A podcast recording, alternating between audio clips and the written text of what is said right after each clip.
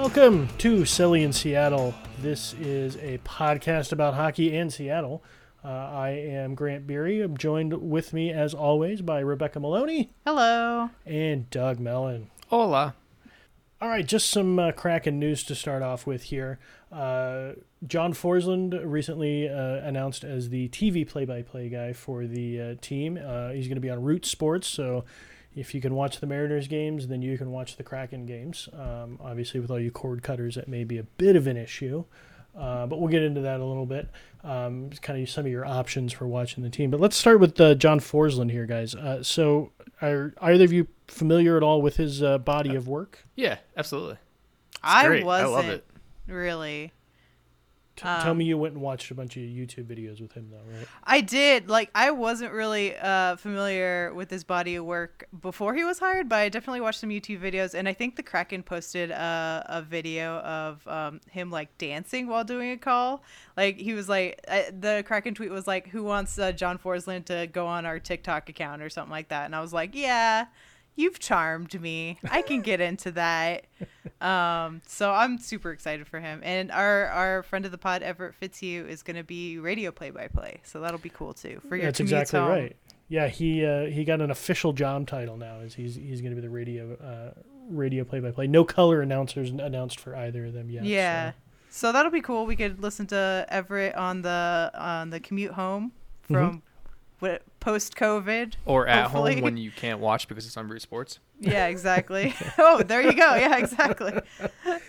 Well, and the funny thing about that is um, the what they're pushing is a um, a product that AT and T has part of their it's called AT and T TV Now or something like that, um, and basically it's their Direct TV service or their do they still call it Direct TV whatever their satellite service is, but it's like on the internet. So um, and that's a way you can watch uh, you can watch Root Sports. Just about as expensive as cable. So um, It's terrible. Yeah, I mean you're not you're basically not cutting the cord. You're just doing it without a cable box or a satellite dish at that point. So if you live in an apartment, it's an option for you because otherwise you probably wouldn't be be able to put a dish up on your balcony or something like that. So I think Yeah. of all the moves that they've made, this is like the one that I question the most. This Well, makes from no a- sense. I mean, from a distribution standpoint, though, it makes sense. I mean, this is a way for them to get into bars and stuff um, Yeah. because it's going to be dead simple for them to basically, like I said, uh, if if you are able to watch the Mariners games, now you're going to be able to watch the Kraken games. So yeah. nice and easy for those guys. So Well, and yeah, I don't know. I'm not really. I'm not super. I don't have like. My reaction is, okay, you know, it's not really. Um, it's not really a big deal that it's on Root Sports. Yeah, it, it'll be good for distribution and everything. And honestly, like Root Sports, in terms of like announcers and broadcasting, uh, the Mariners have like a really good thing going for Root Sports. Like Angie Mentink is, you know, a, a staple for Seattle sports, uh, and she's great um, for covering the Mariners. So I, I think Rue will do a good job. I think the Kraken games are going to be in good hands when it comes to broadcasting with Root Sports. Yeah, it sucks it's not going to be distributed on any streaming platforms, at least not right now. But it's also like, what are you going to do? You know? yeah, I think a lot of folks held out some hope that with you know Amazon being such kind of a close, tight partner with the team at this point, you know AWS CEO, well now Amazon CEO Mm-hmm. being a part owner, um, that people were saying, well, they could just put the games on Prime, which is not unheard of in the sense of Thursday night football has been on Prime for I think uh, two or three years now. Um, so it's something that can be done. It's just if you think about it though, Amazon doesn't really have any kind of broadcasting team in place. It's something they would really kind of have to build from the ground up. Granted, they have money. It's not something they would ever have to worry about kind of, you know, getting their money back from. So I, I wonder why, and it may just be they were talking to people out there, maybe you know bar owners or you know restaurant owners, and saying, "Is this something that would work for you guys, or is it going to be too big of a hassle to set up?" I mean, just because Amazon has money doesn't mean they're gonna do something right. Like, they, Amazon also has a video game studio that's been around for eight years, and they Sure. have like no major titles. So I guess I was thinking from the idea that they don't need to um, worry about a bottom line because I mean That's you look true. at you look at like RSNs right now, re- you know, regional sports networks across the country, the only way they make money right now is through carriage fees from uh, from cable companies, um, and that's um, that's kind of the big uh, reason that uh, like Doug right now cannot watch Avalanche games in Mhm. Colorado um, because Comcast and uh, Dish Network will not carry uh, the local RSN there called uh, Altitude. Altitude. Sports. Yeah, uh, which is mind blowing to me um, because Dish Network is based out of Colorado and they're the first. Uh, company that ever carried that network, Yeah. and now they're just like, yeah, we don't want to do regional sports anymore. It's a it's a dying business. So my thing here is, I mean, I have no data to back any of this up, but the feeling is that the people who have cable TV are probably an older generation. Mhm. The people who are using streaming services like Netflix and Fubo and YouTube TV are probably people from the younger generation.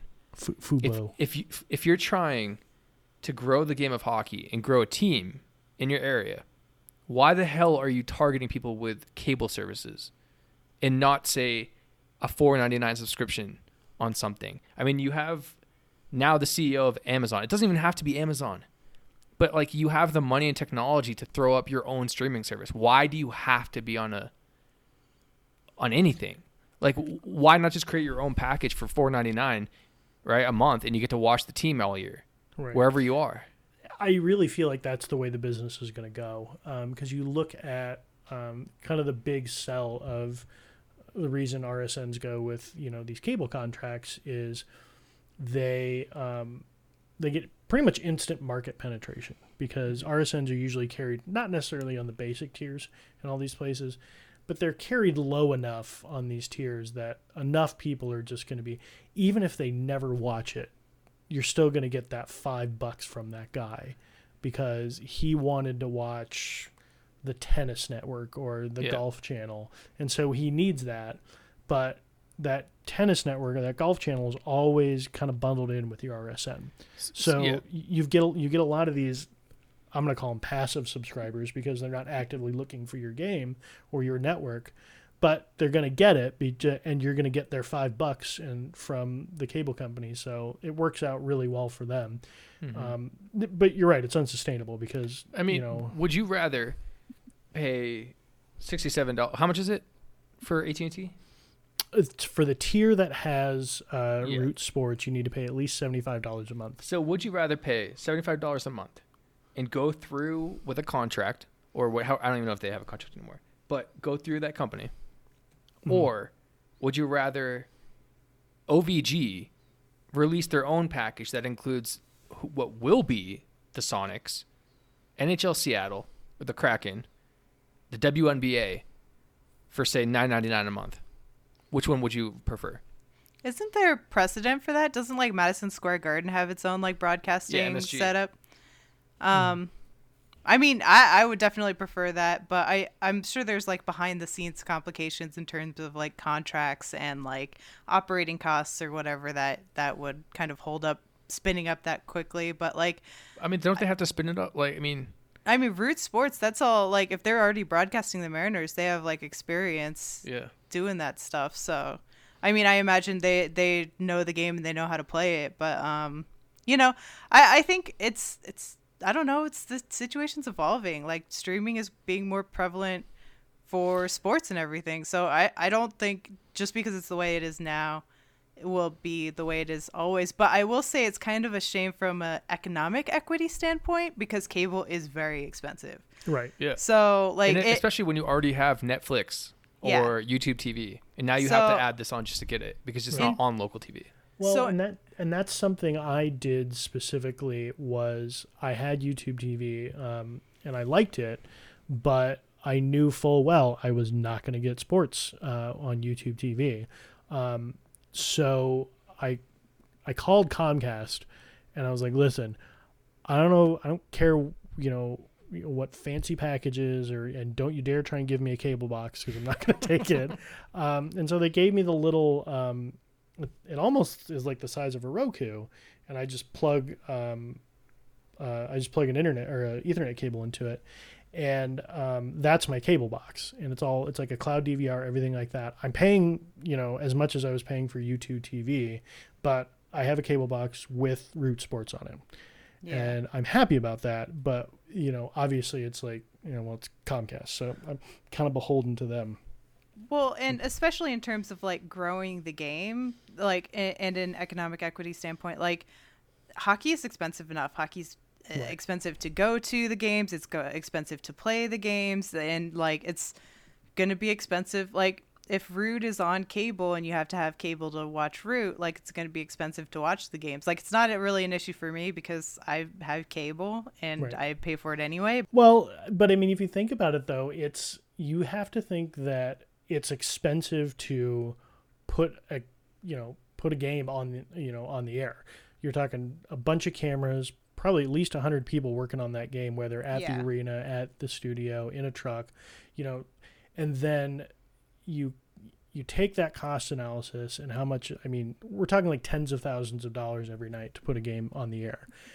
A, a local broadcast affiliate will never be able to afford that. Period. No. They just can't do it. But that's fine because we have who sponsors the arena? Amazon. Who's the who's one of the co-owners of the Seattle Kraken? Amazon. Who are all of these servers being hosted on for every stre- NHL TV? All these streaming services are being hosted where? AWS. AWS. so you can't. So if we're already building up from the ground up, Mm-hmm. right? Everything is being put into place. The cameras, all this shit is already being built right now. Then Mm-hmm. why can't they just say, "Hey, you know what? We can find some way to put this in the cloud, and, Well, and let people watch it." Because we can't watch it on NHL TV. I think it's disappointing. Well, yeah, blackout restriction and all that. It's very disappointing to think that this could have been something very innovative and Yeah, kind of novel for this team to do. I think that's Um, my disappointment right yeah. there. Is that I'm Right. not like I'm not super frustrated about it. I just think that if they had done it, it could have changed the game. It Right. made things much better for hockey fans across the country.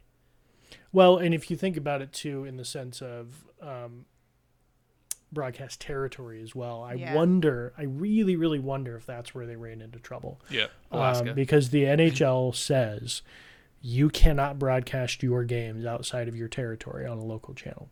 So the uh, the Kraken get Alaska, Washington, Oregon, um, some of Idaho, and oh, what was the other state? you bring it's- up a good point here, though. but that- I I wonder if the NHL may have a hand in it in the sense of like, yeah, you guys can stream, but you have to figure out a way to, to keep the blackout restrictions in there. I mean, Yeah. also too is the fact that a lot of those states, par- parts of them don't have a solid internet connection. Mm-hmm. Right. Yeah. So in, in some ways it's less accessible. In some ways it's Yeah. probably more accessible. to be perfectly honest, I really don't see it as that much of a barrier because NHL TV does just fine with geolocating you and telling you you can't watch a game. So why, Yeah, that's true. why can't we do the opposite? That's that's kind of my big pet peeve is because I think I signed up for NHL TV like probably like the first year I was getting into hockey and there was just so many games blacked out and I was so frustrated Yeah. about it like quit the next year. Like it would be su- I think that would be the great like nice easy shortcut is to be like if you could geolocate or like put in your address or I don't know send I don't know like you have to like verify your address on like a driver's license or whatever. You could send in fo- two forms of proof or whatever to NHL TV and be like hey I live in freaking Seattle. Let me watch these games. Mm-hmm. Well, and the big thing that people do with is they will purchase NHL TV. Um, well, I know a lot of Coloradans that do this because they can't watch their games right now any other way, and they don't want to really deal with trying to find an illegal stream every night. Is they purchase NHL TV, they purchase a cheap VPN, and basically just say they're watching from Texas, and then they can watch the Avs games. This So- is not us endorsing cheating. If you No. can't afford cable, No. watch it or on Root. Yes, but please, please pay your broadcasters. I mean, so I did that for the Yep. Rapids in MLS, but there is a pain to hooking up my computer every time. I mean, I could, I know I could put it on my router. I'm probably get shot in the head for that. People are gonna be like, "Well, you can put it on your router." I get that, but it's a pain to do. Right. But I mean, you are. I mean, you and I are tech savvy people. Um, I was explaining that to to you know a fellow Avalanche fan. I was like, well, yeah. I mean, you could use a VPN if you really want to, and they're like, I don't even know what you're talking about, and I don't want to learn. So I mean, there's, it's just inconvenient, is Yeah. really what it is. So, well, we could talk about that for 30 minutes. Let's Yeah. talk about the Well, good side of this, which yeah. is John Forslund. Absolutely. um, comes from Carolina. Um, we really should have seen the writing on the wall when Carolina, um, when their uh, broadcaster did not renew his contract um, at the end of last season. Um, Ron Francis, obviously, you know, coming from uh, uh, Hartford, slash Carolina, um, had a really good relationship with John Forslund and actually made that introduction between Todd and John, and is basically the reason that he is the uh, play-by-play announcer for the Kraken. So, Yeah, he was on. I remember. He, he's from Massachusetts. He's from New England. mhm. Um, yeah, he was with the Hartford West for a long time when they were on like, remember Versus, with Yep. terrible red logo. Well, and he, uh, yeah, he's been doing national broadcasting NBCSN. with with NBCSN slash versus slash OLN. You know, he's been doing Oh it with God, them bro. since they started. Uh, but he was on ESPN before that as well. So he's been doing national broadcasting. Oh, yeah. as long National as Hockey Night. Yeah, National yep. Hockey Night. Oh Mhm. my gosh, yeah. So this guy is pedigreed and he's very recognizable on a national level. Like I immediately recognize his voice, his "Hey, hey, what do you say?" Uh, catchphrase. I mean, it's a fantastic pickup for the team. I mean, he's beloved. He was beloved even in Hartford. Oh yeah, absolutely. Yeah, I rem- I saw a bunch of like comments when they announced it that like a bunch of people from Carolina being like, "You guys got a good one," which is always a good sign. Yeah. But um, isn't Carolina's new ownership like their majority owner? Isn't it like Tom Dundon or something like that? And he's been, I think he's been like penny pinching a lot in terms of restructuring what goes on in Carolina. That's what I've heard anyway.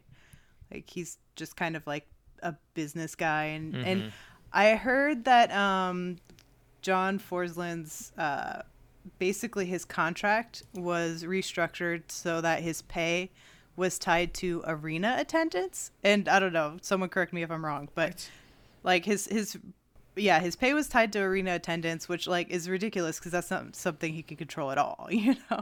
Sure, especially I mean that would scare the hell out of me, especially post COVID, when you don't go to arenas anymore. Yeah. Right? yeah. So their loss is our gain, I guess. Right. Yeah. right. Fine by me. hmm Um, other NHL news. Um, Doug, uh, you were talking today about how the IIHF has basically confirmed they'll be using NHL-sized rinks in the Olympics in Yeah. 2022. I like it. Really? I like this Yeah. move. No, I don't. I do. Oh man, it's gonna force. Well, first of all, the KHL is gonna be screwed. They're gonna have to yeah, readjust their they're ice. gonna be pissed. Every other team in the international like hockey community is used to playing on Olympic-sized ice, isn't it? Yeah, but I, I love the game on NHL size ice rather than Olympic. I kind of like it. on Olympic size ice for the Olympics, just because I feel like I'm watching hockey played in a different way than I'm normally used Yeah, that's to fair. with the NHL. So I feel like I I don't know. I'm a little sad because I feel like Olympic hockey, which is like a different flavor, is like gone. You know, I just get same old NHL flavor Yeah. hockey. So I think the thing with me is that Olympic ice kind of invites north south hockey, and Mhm. I love passing. I love Right. quick passing. So It's definitely um, it's definitely a more open game uh, Mhm. in in the Olympic uh, on the Olympic size ice because you do have a lot more of that you know width to work with there. Um, I find it you know a little bit boring sometimes because you're right you don't get the you know really like intricate really intricate. fast, quick, play. you know, you know, passes up the middle and things like that. The when the when the NHL sized rinks were used in Vancouver, you you definitely saw much different games. You definitely saw um, at least a few teams struggling. So Mhm. um, I wonder, you know, who is this going to, who is this going to benefit? Who is it? Uh, probably teams that have um, a lot of NHLers that are Yeah. that are from their their country. So, you know, kind of your normal powerhouses. You know, Czech Republic, Sweden. Yep.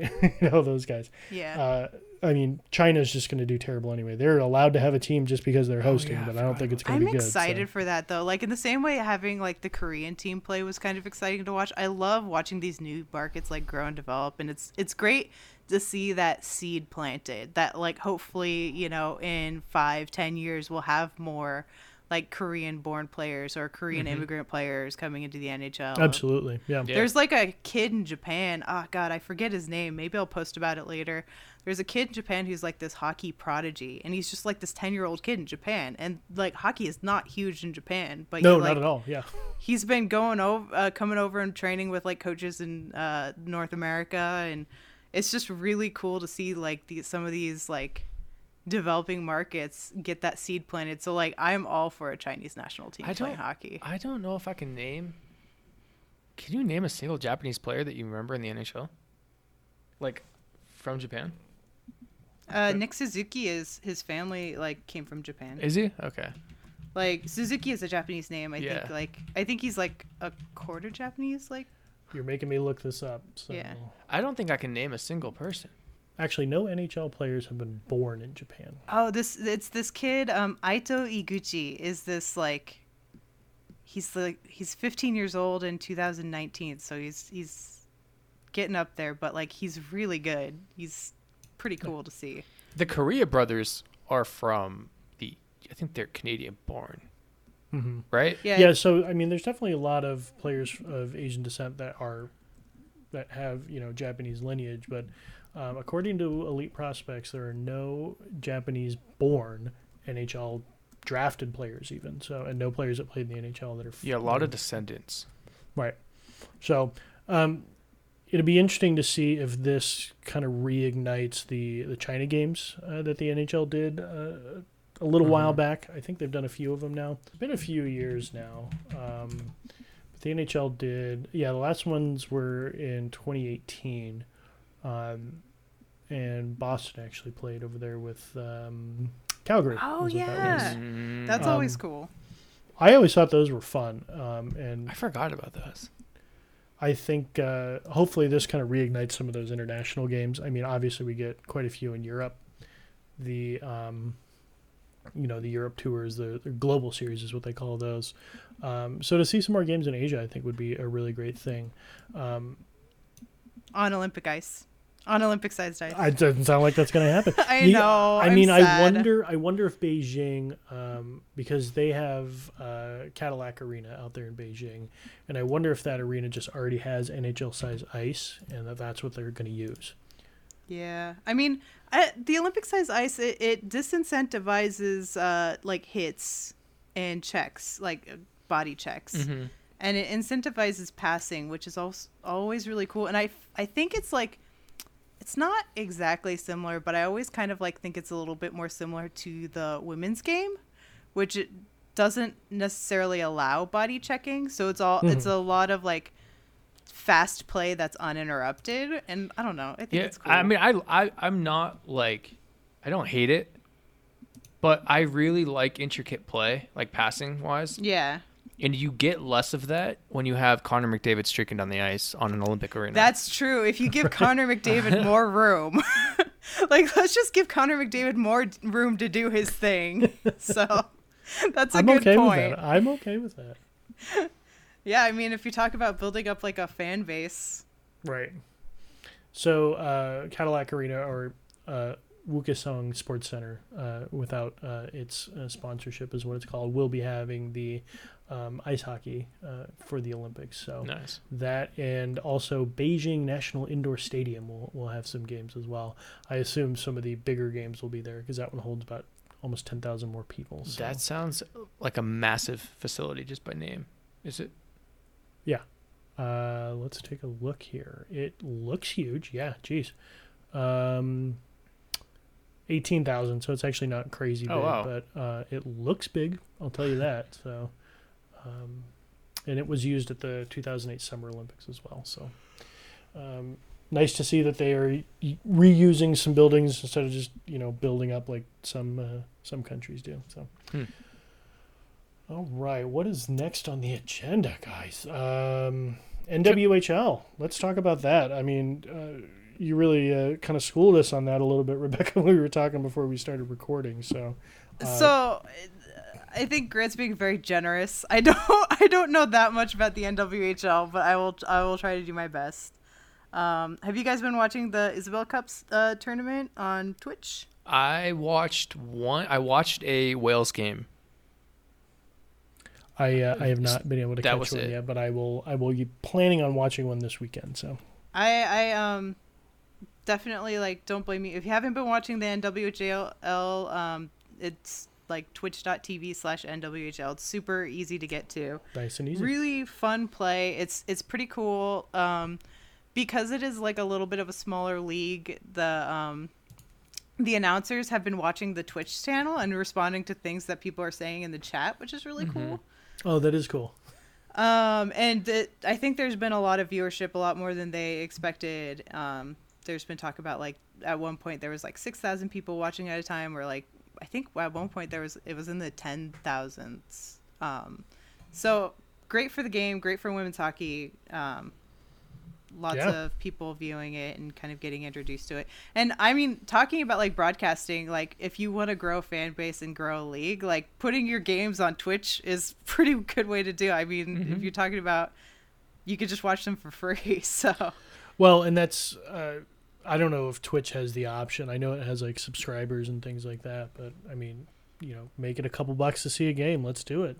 yeah, I mean, I would definitely, um, I would definitely pay for that. That's, uh, I mean, it's, I've, I know so many uh, friends of mine that watch esports that way, you know, like Dota and things like that, and so it just seems natural that you could watch a game that way. So um, I'm glad to hear that it's working out. yeah, definitely. Um, and, and yeah, there is a subscription thing for Twitch, but I was unsubscribed and then I subscribed to it, and there doesn't seem to be that much of a difference in terms of what you can watch. You get a cool little uh, icon next to your name when you subscribe. Yeah, you get a little cool icon. um, one cool thing was uh, JT Brown, uh, who is a NHL player. I think he's in the AHL right now, but he, he was in the NHL. Um, he was in the chat giving out subscriptions. Like I think he gave out like twenty or thirty subscriptions. So that Oh, was that's pretty awesome. cool. That's really cool. Um, but yeah, I don't. How familiar are you guys with the N- NWHL? Um, a little bit. I mean, Uh, admittedly, not very. I probably am the least uh, familiar with it of all, I- of all of us. I'd say I pay attention to it, but I don't like actively watch it. If that makes Yeah. sense. I mean, I'm not surprised. I I kind of like put it on when it's on too. Um, there's six teams in the league right now. There's the Buffalo Beauts, the Boston Pride, the Connecticut Whale, the Metropolitan Riveters, and the Minnesota Whitecaps and the Toronto Six. So, which one of the teams? Which two teams left? Oh yeah, so there's a couple of teams that we were talking a little bit before we started recording. There was a couple of teams that left. It was the Connecticut Whale and the um, Metropolitan Riveters. Like so, the fact that they've been on Twitch, they've been getting a, getting a ton of viewership. There's been a lot of people kind of like getting more like aware of the NWHL and the games that they're playing is great. The downside is that it, there seems to have been a little bit of a mismanagement in terms of their uh, quarantine bubble. Mm-hmm. Ooh. Yeah, I read an Um, article. Sorry to interrupt you. No, that- no, no. Go ahead. that Go they ahead. were they were players were joining. Did you see that? yeah, I don't know. I don't know if this is what you're about to talk about. So go ahead. So it, it's kind of, admittedly, like I I am not the most well read person. So like if you are interested in knowing more about this, def- I definitely recommend the icegarden.com. It's a women's hockey blog. It's great.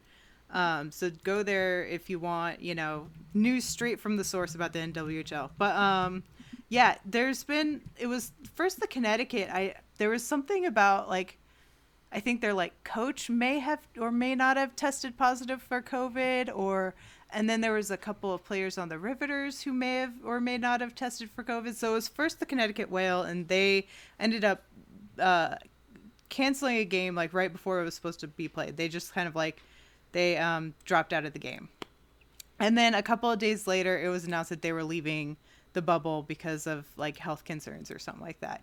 And then about a week later, I think the Riveters also did the same thing.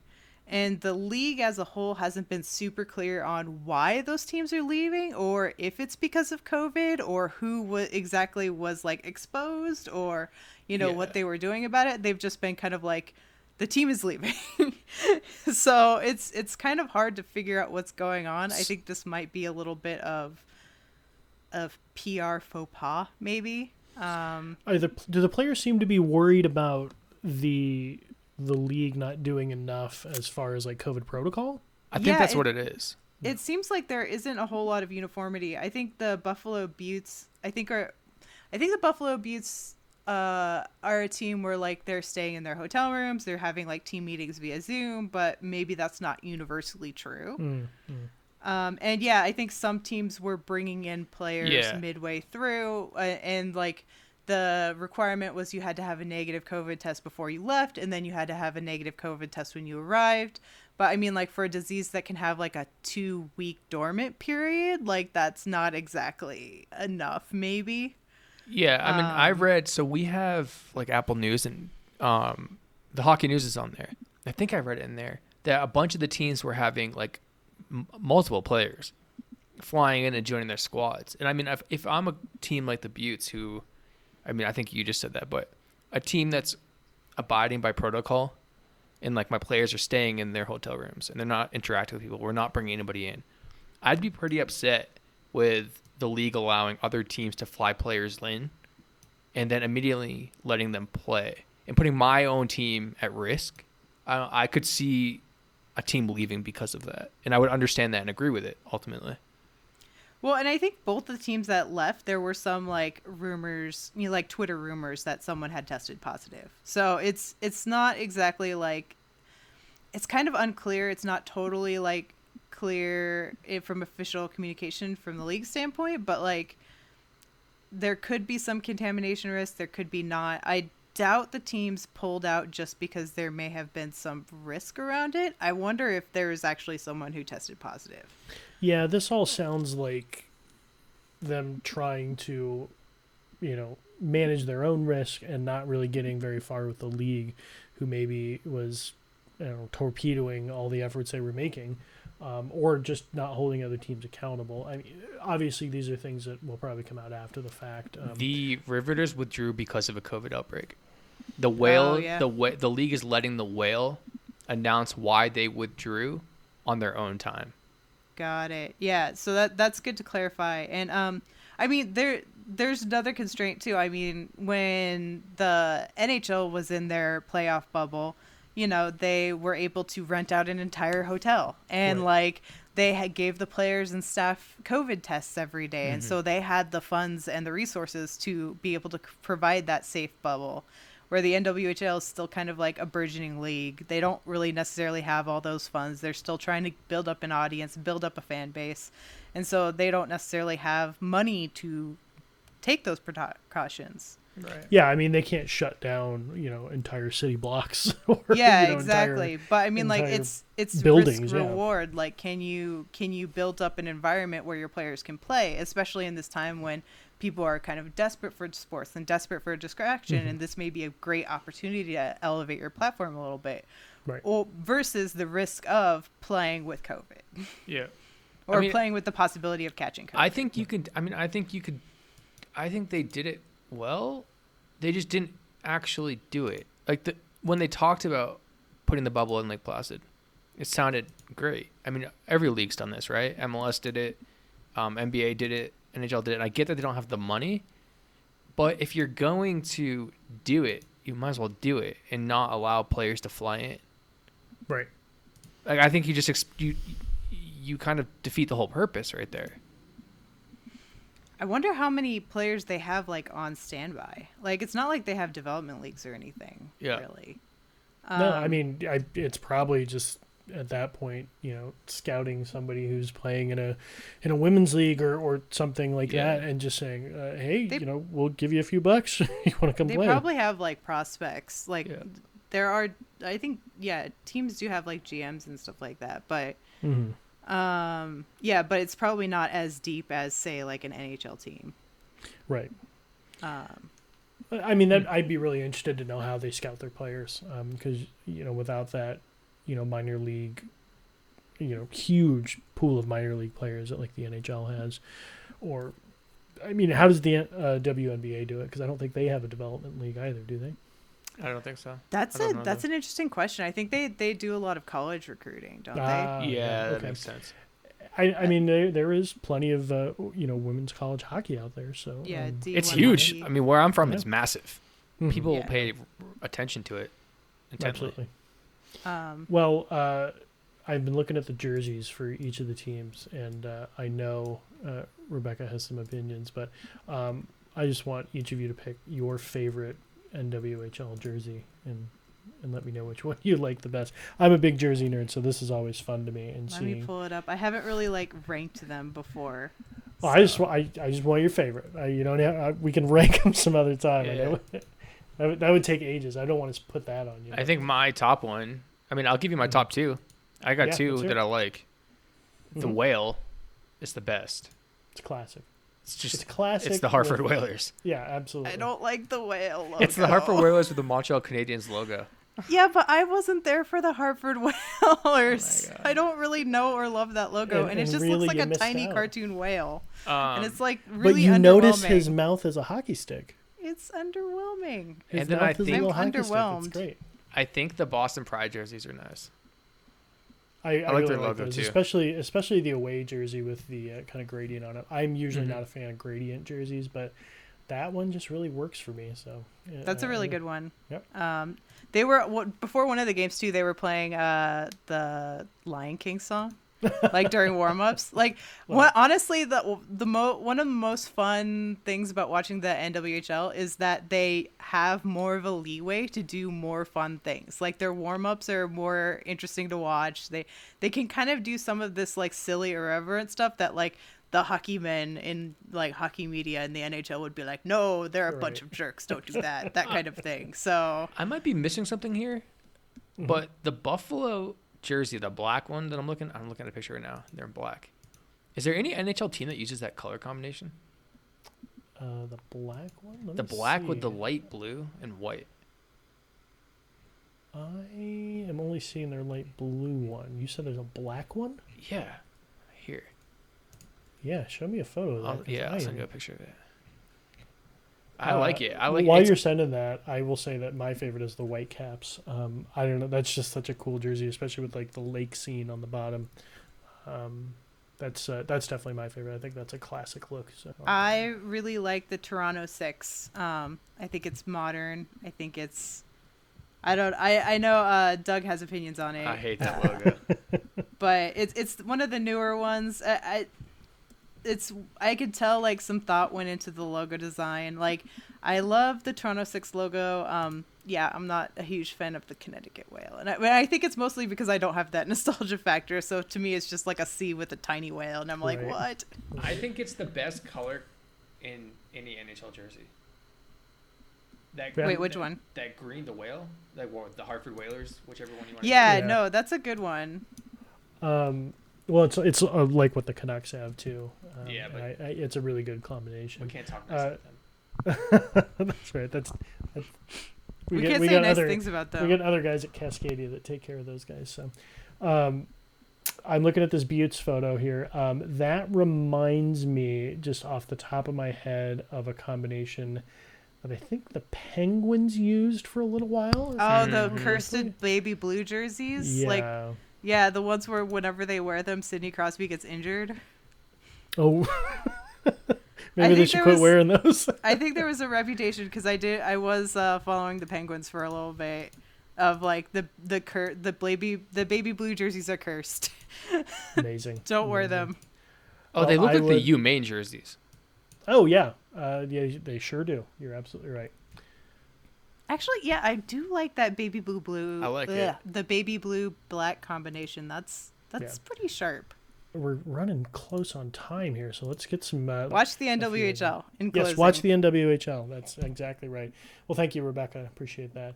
Uh, let's look at some listener questions here. I know we got a few. Um, we'll start with uh, at that Thomas guy uh, asks, uh, worst look: uh, Colorado's new blue breezers or Columbus's new red breezers. Um, I personally will say that I think Columbus uh, with their the red breezers um, is a much bigger win uh, because I think it looks good with both the red and the white uh, jerseys. Um, it's something that they can wear with both. While the Avalanche, those blue breezers on their uh, their road uniforms, the just doesn't work for me because there's no blue in their road uniform. I So- lo- is, are you talking about the one that Columbus wore tonight? Yeah, I like that. yeah, I think it looks great. Um, wait, did they wear their reverse retros tonight, or did they wear their? No, I'm talking about the red pants that they wear for on their regular uniform. So, Oh. so new this year, they have those uh, the new breezers on their pants. The um, uh, the the red ones that they wear with both their home and road uniforms. Um, some teams like to mix it up, where they wear different colored pants for different uniforms, or their third jersey is a different set of uh, set of breezers. But um, both Columbus and Colorado put out these very bright colors this year, and uh, I think Columbus did it better. So that's just me. If the Avalanche put some kind of blue in their road jerseys, it would it would be so much more cohesive. But uh, that's not the case. So Columbus gets the win in my book. Yeah. My my opinion is that they are both fine. I don't really like I I think maybe I like Colorado more just because I like blue over red generally as a color, but I am okay with either one. I don't really pay attention to the pants. Except for all white uniforms. All white uniforms could just like go go eat a something. I don't know. But well, um and we don't need what happened to Eddie Lack uh, in his Vancouver Millionaires uniform back in the day. wait, they what had the- happened? they had those like cream white uh, breezers, um, but then the like the there's like that patch kind of down the middle uh, on the back that is it's stretchy, um, and so it's made of different uh, um, oh different no. material. So it kind of looked like he had um, had an unfortunate accident on his um, uh, Oh hockey no! breezers I just looked it and up. and as a as a goalie, you know, the goalie cam just gets a perfect shot.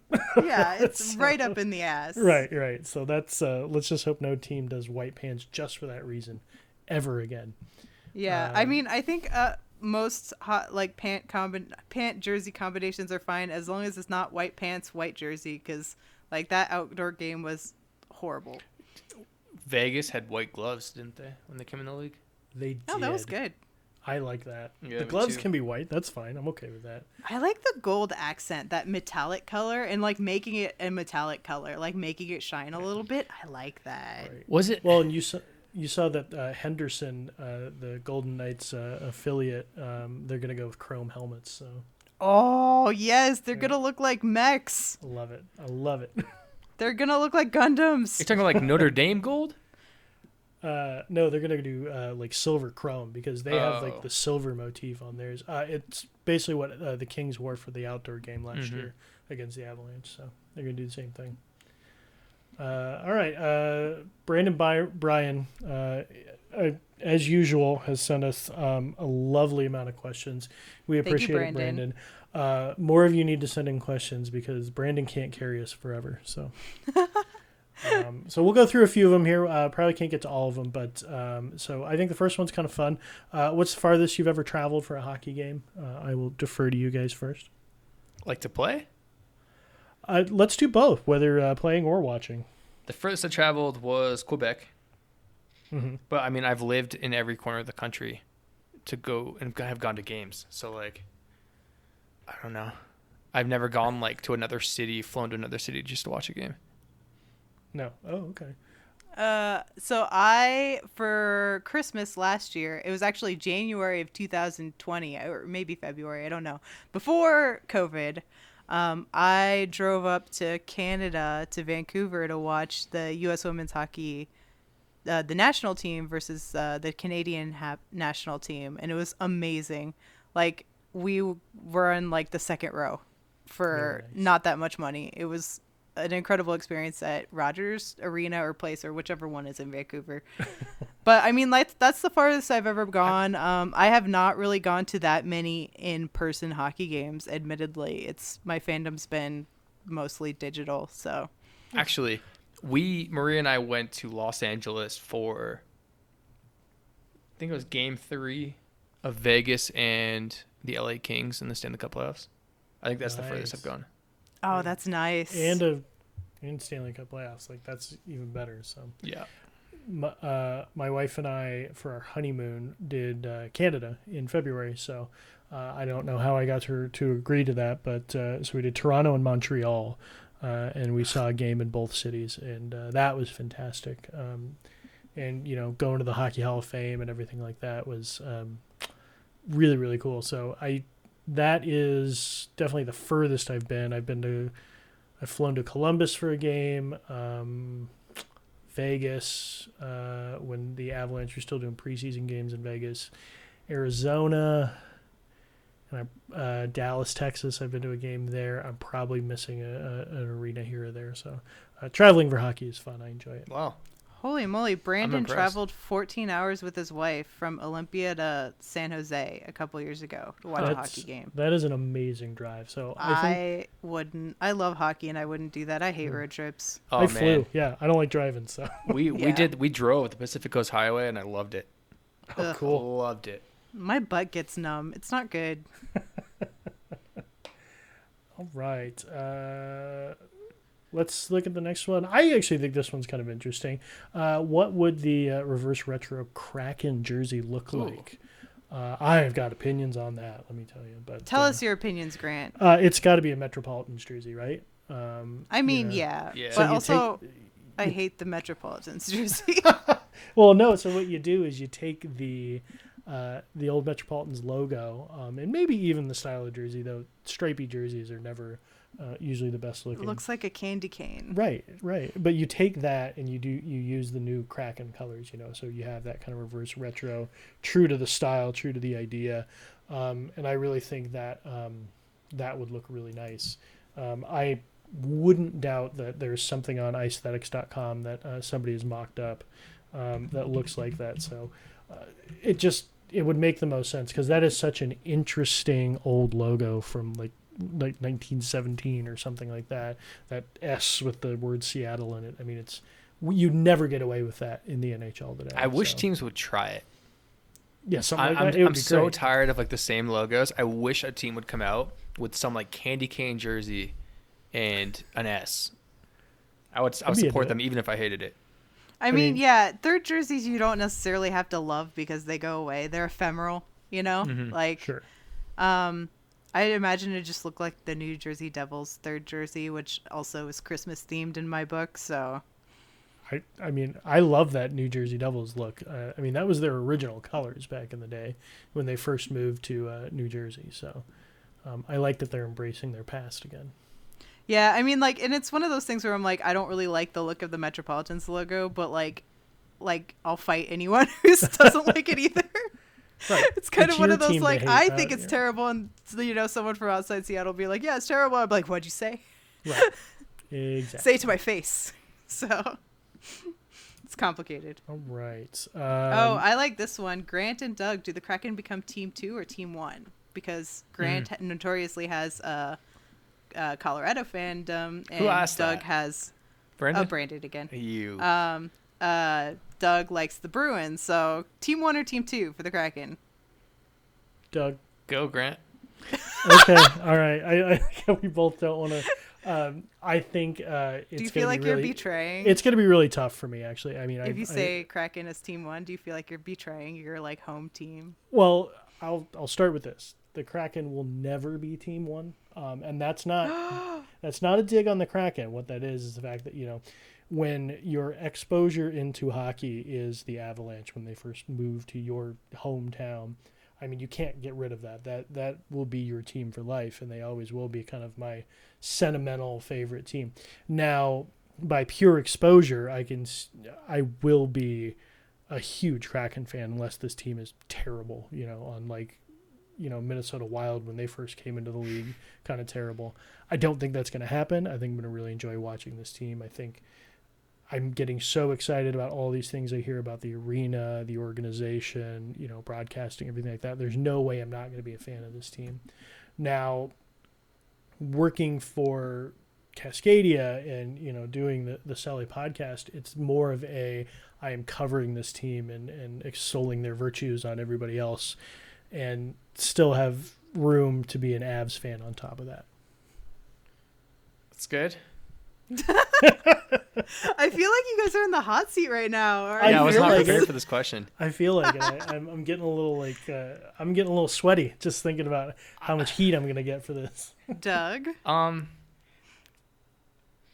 So, give me a second. Don't edit any of this out, Rebecca. Yeah, don't edit any of this out. I, I think I think it's impossible for me to not be a Bruins fan like through and through. I mean, I've been a Bruins fan since I was like four. Um, like taking obviously when you have like that attachment of taking trips to like the garden w- with your like parents when you're a kid and like riding the train in and I, I don't think you'll ever be able to take that away and that will always mean that the Bruins are like there for me like at the top but that doesn't mean that I won't be more invested in the Kraken if that makes sense in terms of wanting to see them succeed and kind of paying attention to them and really being ingrained in the Kraken fandom. Um, right. I'm not saying that I won't spend more time watching the Kraken and reading about the Kraken and writing about the Kraken. Um, but to sit here and say that they're going to take over a place in my heart and history kind of that the Bruins have, I think that's impossible. Yeah, I mean that's understandable for for both of those. You you have your first love, you know, and the the the emotions that you have and the attachment that you have when you fall in love with hockey. You know, it's that's not something you're just going to be able to put aside. Uh, right. So. Yeah, and uh, like if it ends up that the Bruins and Kraken are playing, I I don't even think I could sit here and say that I would root for one or the other. Because I, just, you would just be nervous. I would time? I would probably just like put my feet up on the desk and just watch because I, I, obviously we have invested so much time into this team already and they're not even on the ice. Mm-hmm. Um, I mean the years that you and Rebecca or Rebecca you and I have been here now Grant it's just like they are there. They are part of like my hockey love and enjoyment already. So I don't think it's fair. For, I could. I don't think I would sit here and say that I'd be rooting for the Bruins to beat them because I don't think I would be rooting for either team. It would just be a hell of a game to watch. I would be that guy with the sign that says, "I hope, I just hope both teams have fun." right. Yeah. Well, and you know, there's it's. I've never been in a situation like this before. Um, mm-hmm. I mean, when I I lived in Minnesota for a little while, but I mean, there's no way I was going to root for the Minnesota Wild. They were a rival of the Avalanche at that point. Um, it just wasn't going to happen. And but this is a new team that really doesn't have a rival yet, and so I honestly could not tell you what my feelings and reactions are going to be when yeah. I first go to or watch a Avs versus Kraken game. Like I just don't know. Um, I would say the first couple I might root for the Avs just because I don't have that kind of, you know, I haven't settled quite into my fandom yet. Um, but uh, but we'll see. It'll be really interesting. So uh, that's a very philosophical question, Brandon. Yeah, so, it was hard. Uh, was I'm gonna have to, hard one. I'm gonna be up all night thinking about that. Thanks. The Seattle Kraken are my team one, but I'm a relative hockey baby fan. Like yeah, I've good. started watching hockey in like 2016, 2017. So then we never have to hear the Penguins at the Capitals again. Oh my god, that was hard because I did like the Penguins and the Capitals at the same time for a while there, and so when they were playing each other, I would just, I would just, yeah, I would just hope both teams have fun. That's like liking the Yankees and the Dodgers. Yeah, you know what? It's it's yeah. a weird experience, but when you come into the league without a whole lot of attachments, you could that. also just detach yourself from all of that drama. Yeah, I get that. Good point. So Good it works. Um, do we want to let's do one, one more. more. Let's do one yeah. more. do one more. Yep. Um, I actually kind of like this one. Uh, so are are you guys dialed in on individual players for the expansion draft, or just happy hockey is back? Um, I'm really not thinking about the uh, personally myself. I'm not thinking about the expansion draft quite yet. Um, I think I'll definitely start thinking about that more once the trade deadline hits, because then we'll kind of know a little bit more who's playing for what team come you know the summer, and um, but then also it's just it's too early in the season. Uh, we don't know who's going to be injured. We don't know who's going to get re-signed anything like that. So it's just my my head's not quite there yet. Yeah. Um, I'm we're at ten games in. I'm just happy that I was able to watch a game tonight, or that really any night until May there is a game on that we can watch. So that's very nice. But we do have uh, a expansion draft uh, episode of the podcast in the works where we are going to dive deep and uh, do a nice little mock draft for you guys. So thanks for teeing that up, Brandon. It's a nice little teaser for us. Yeah, yeah it's just happy that hockey is back and yeah it, it's really weird because I, I think that expansion draft is creeping up on us it's going to get here faster than we think but yeah it, it'll be really interesting to talk to you you both about like individual players that we think might be good, and especially like I, I'm really excited to talk about those like aging stars that we could poach. Like mm-hmm. who's good but old, you know?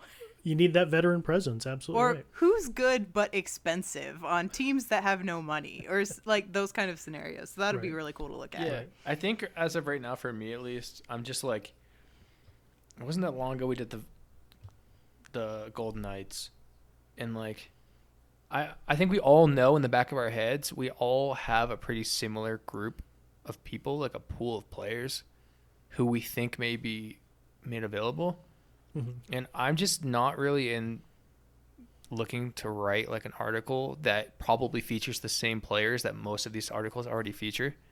Um, but I wanted, Right. I do want to get in and like dig about. I think I'm more interested instead of the players.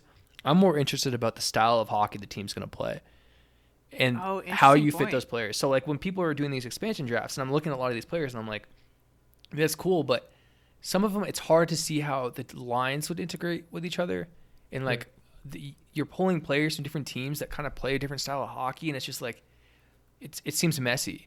So I'm if somebody writes an article, or maybe I should because that's what I do. But somebody should, somebody somebody should write an article looking into the different styles of hockey and like the different systems that people play because that to me is more interesting than the players that we're going to get because in a year they'll be different, right? I mean they're Well, and Yeah, you can also look at the idea that, you know, we all have our sentimental favorites. I mean, name, you know, any player that is a sentimental favorite, and TJ Oshie is going to come up for Right. everybody because he's a native.